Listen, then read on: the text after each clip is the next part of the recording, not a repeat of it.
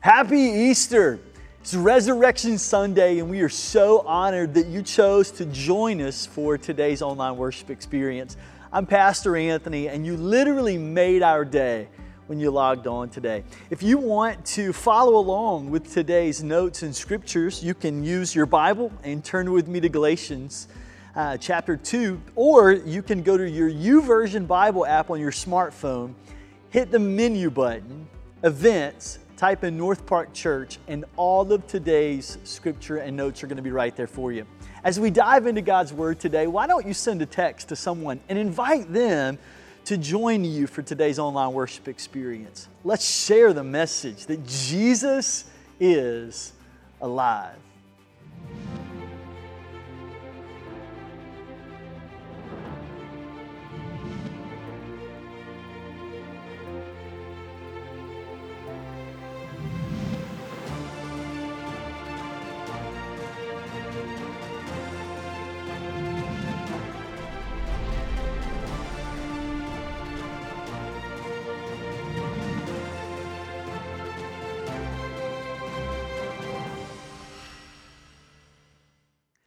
Last week, we concluded a series called Win the Day.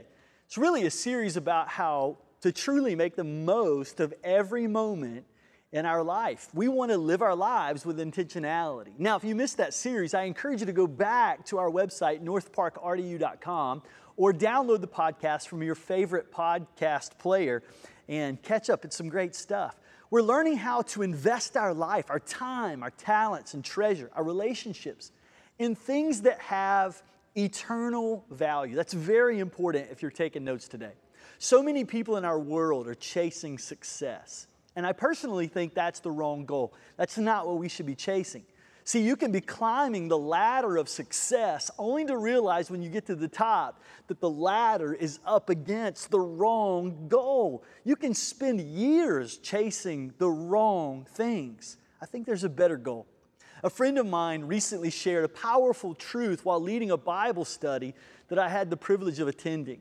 And this is what he said He encouraged us as men to stop chasing success and instead pursue, here's the word, significance. Why don't you write that down? We should instead pursue significance. We want our life to be significant. We want our relationships to be significant. We want the investment that we make in others to be significant. I think it's a tragedy for us to live our lives, get to the very end, only to discover that nothing we did would actually last. We want our lives to count. I like what Nelson Mandela says. What counts in life is not the mere fact that we have lived, it's what the difference we have made to the lives of others that will determine the significance of the life that we lead. A friend of mine did a funeral for a gentleman this week who went home to be with Jesus. And over and over and over, people stood up and they shared their experiences and memories that they had with their loved one. They shared the countless things that this man had done for each of them, the way that he had loved on them, how generous he was, things that he did, things that he gave to them, things he left them. He lived his life with a spirit of selflessness and generosity. And over and over, the family described him this way they said, This man was our hero, a real life hero. I mean, this was a man who achieved significance. My friend, the pastor who was performing this ceremony, asked a powerful question. He said, Do you know why you call this man a hero? It's because he gave himself to his family. What a powerful way for us to be described at the end of our life that this is someone who gave himself to others, gave himself to his family, gave himself to his friends. He gave himself. He lived in a sacrificial way. She lived in a sacrificial way. Jesus is the ultimate example of that. He gave himself for us, and we celebrate that today. Here's what I would encourage you as you chase significance, not success. Don't just count your days, make them count. Make every day count. And Jesus just made it so simple for us. We make this thing way too complicated. Jesus didn't make it complicated, He made it very simple. And I know as you open up God's Word, there is so much here for us to read and so much for us to learn and absorb and understand and apply and then be able to share. There is so much information here. We can often be overwhelmed. But can I sum up this entire book in a couple of words for you? Are you ready? Write this down. Here it is love God and love others. We can sum up this entire Bible in those four words love God and love others. It's what Jesus said in Matthew 22, verses 37 through 40. Jesus replied, You must love the Lord your God with all of your heart, all of your soul, and all of your mind. He said, This is the first and greatest commandment. And the second is equally important love your neighbor as yourself. In verse 40, he says this the entire law and all the demands of the prophets are based on these two commandments. And in other words, we can sum it all up with those few words love the Lord your God with all your heart, with all your soul, and all your mind, and love your neighbor as yourself. But I'm convinced that you will never love your neighbor as yourself until you first understand what it means to love Him, to love Jesus. And you will not truly love Jesus until you know Him. Think about that. How can you truly love Him if you don't first know Him? I found this great quote from Voddie Baucham. He said, The modern church is producing passionate people with empty heads who love the Jesus they don't know very well. Maybe you said yes to Jesus, but you don't have the knowledge of God's Word that you need to truly know Him. I don't think you're going to know Him unless you walk with Him, unless you spend time in His presence. And when you walk with Him, it is such an incredible experience. In Jesus, you find peace, love, grace, and understanding. You find salvation and eternal life. Where else on the planet will you find those things? And Jesus died on a cross for your sins and mine, came to life on that third day, defeated death, hell, and the grave, so that you could have that kind of relationship with Him. But so many of us are searching for significance in all the wrong places. And you feel like Bono from U2. Your theme song has become, and I still haven't found what I'm looking for. I mean, that's a pretty powerful theological statement. So many of you, you're still searching and you've not found what you're looking for. Can I tell you, it starts with Jesus. This faith journey, it starts with Him. There is no substitute for Jesus. Only Jesus can save us from our sins and give us the grace that we need to live for Him. And so, if you want this significance, if you want the fullness of life, if you want to truly understand what it means to live this abundant life, you have to start with Jesus.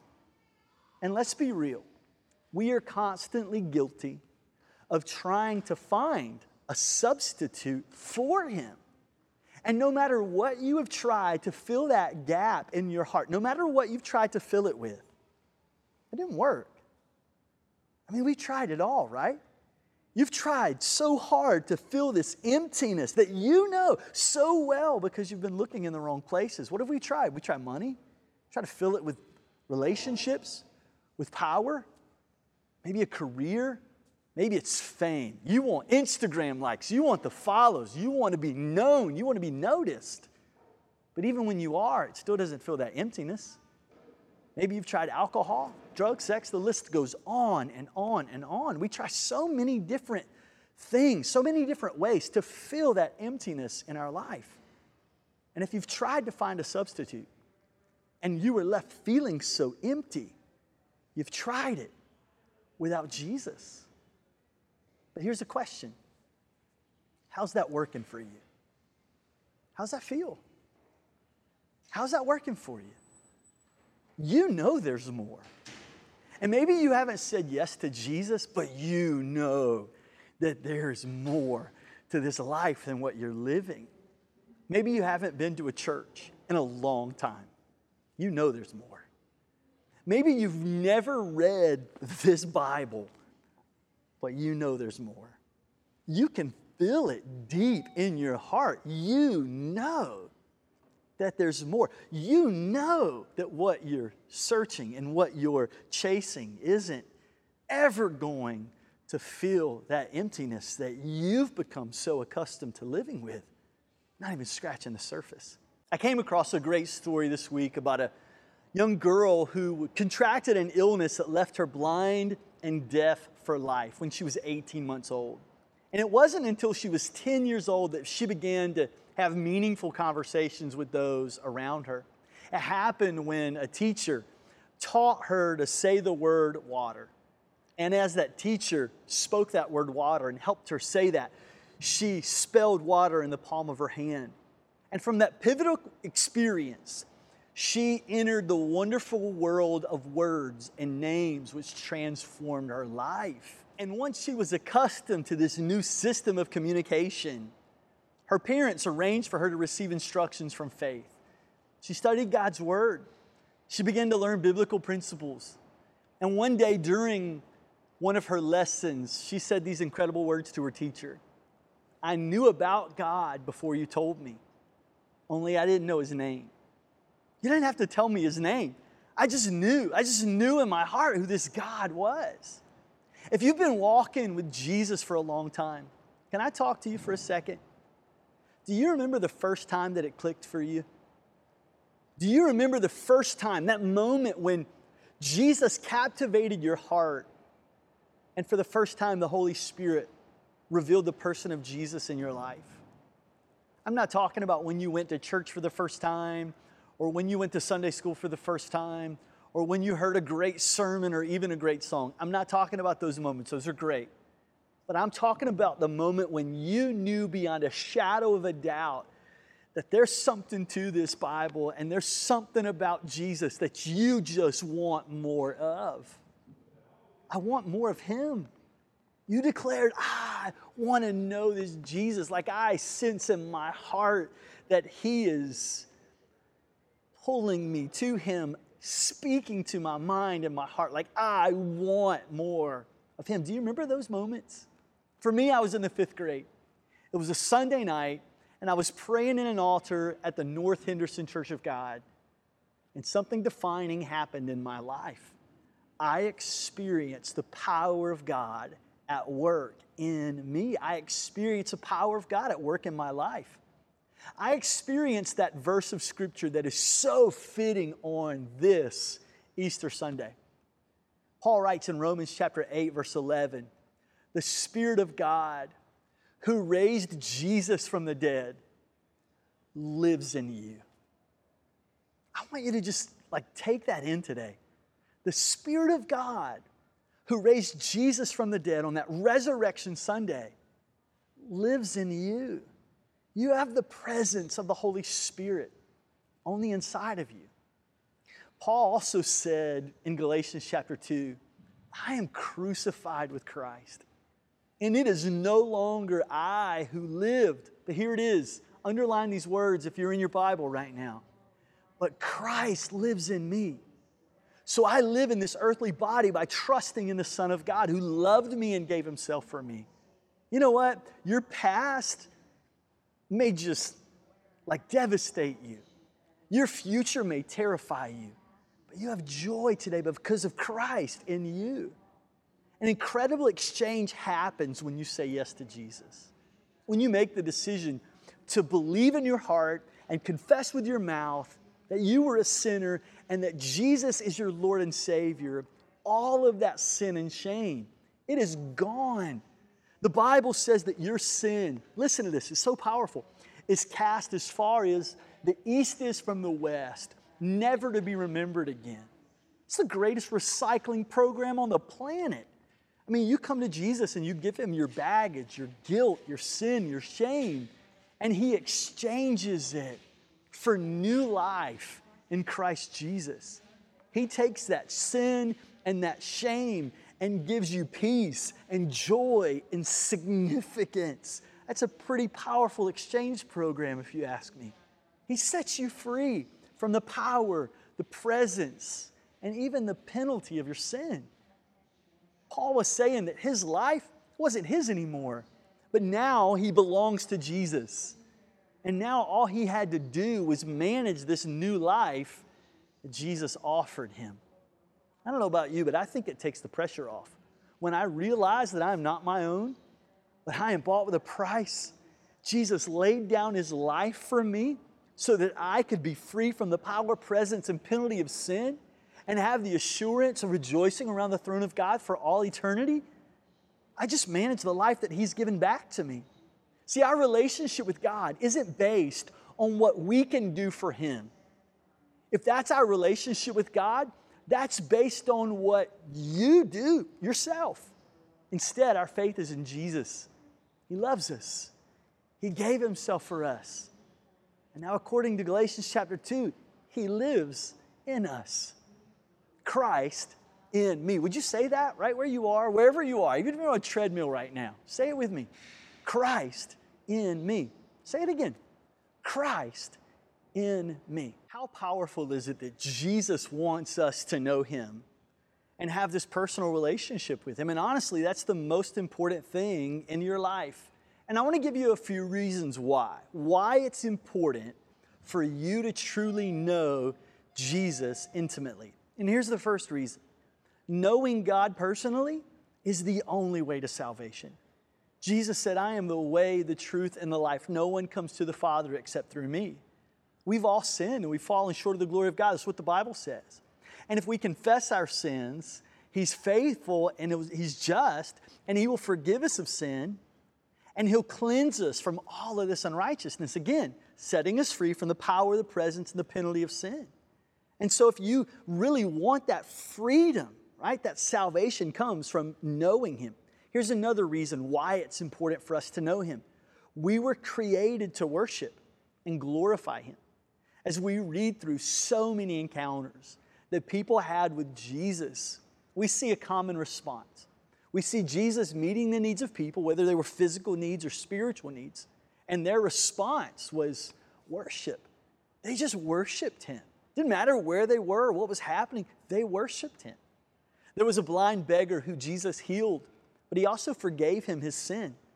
Jesus opened his physical eyes, but he also opened his spiritual eyes that day.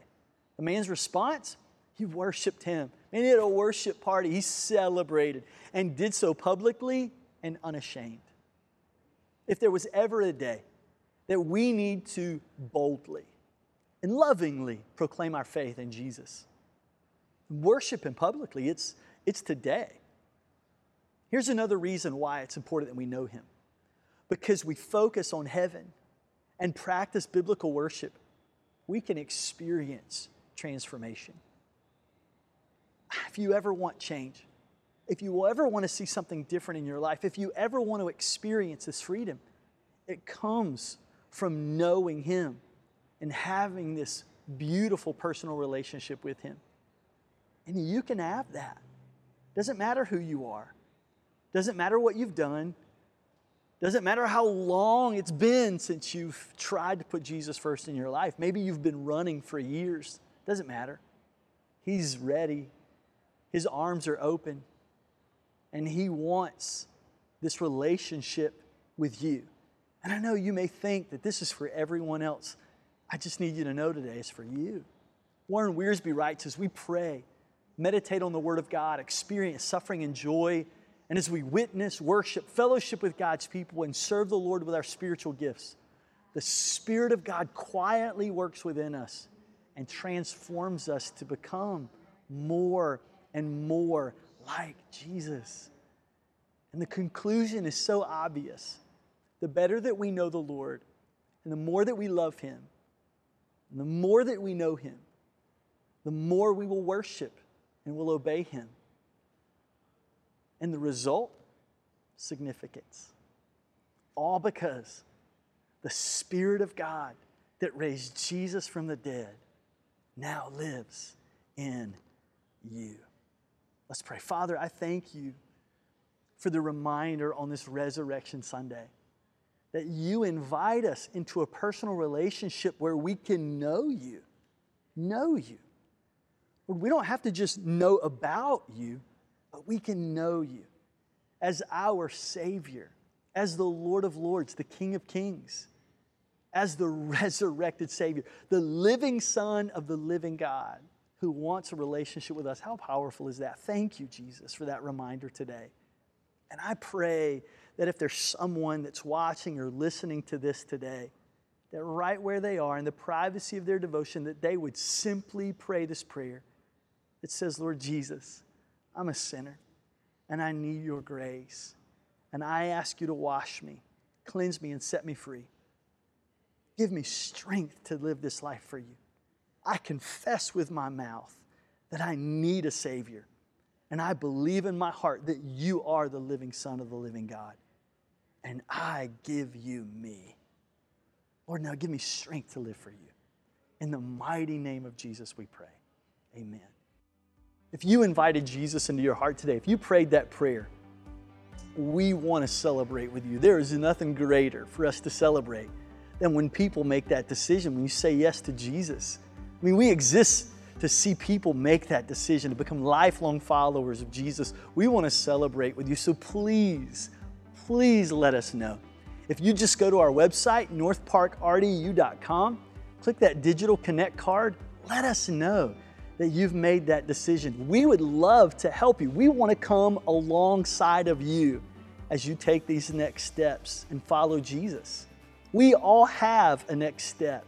And so we want to walk this journey with you and help you discover what that is and even walk with you as you develop the courage to take it. Let us know if you have a prayer request. We would love to join with you and pray about anything in your life because we believe that bold prayer honors God and God honors bold prayer. Thank you so much for joining us today. It is truly an honor to worship the resurrected Savior with you. We love you and we are cheering you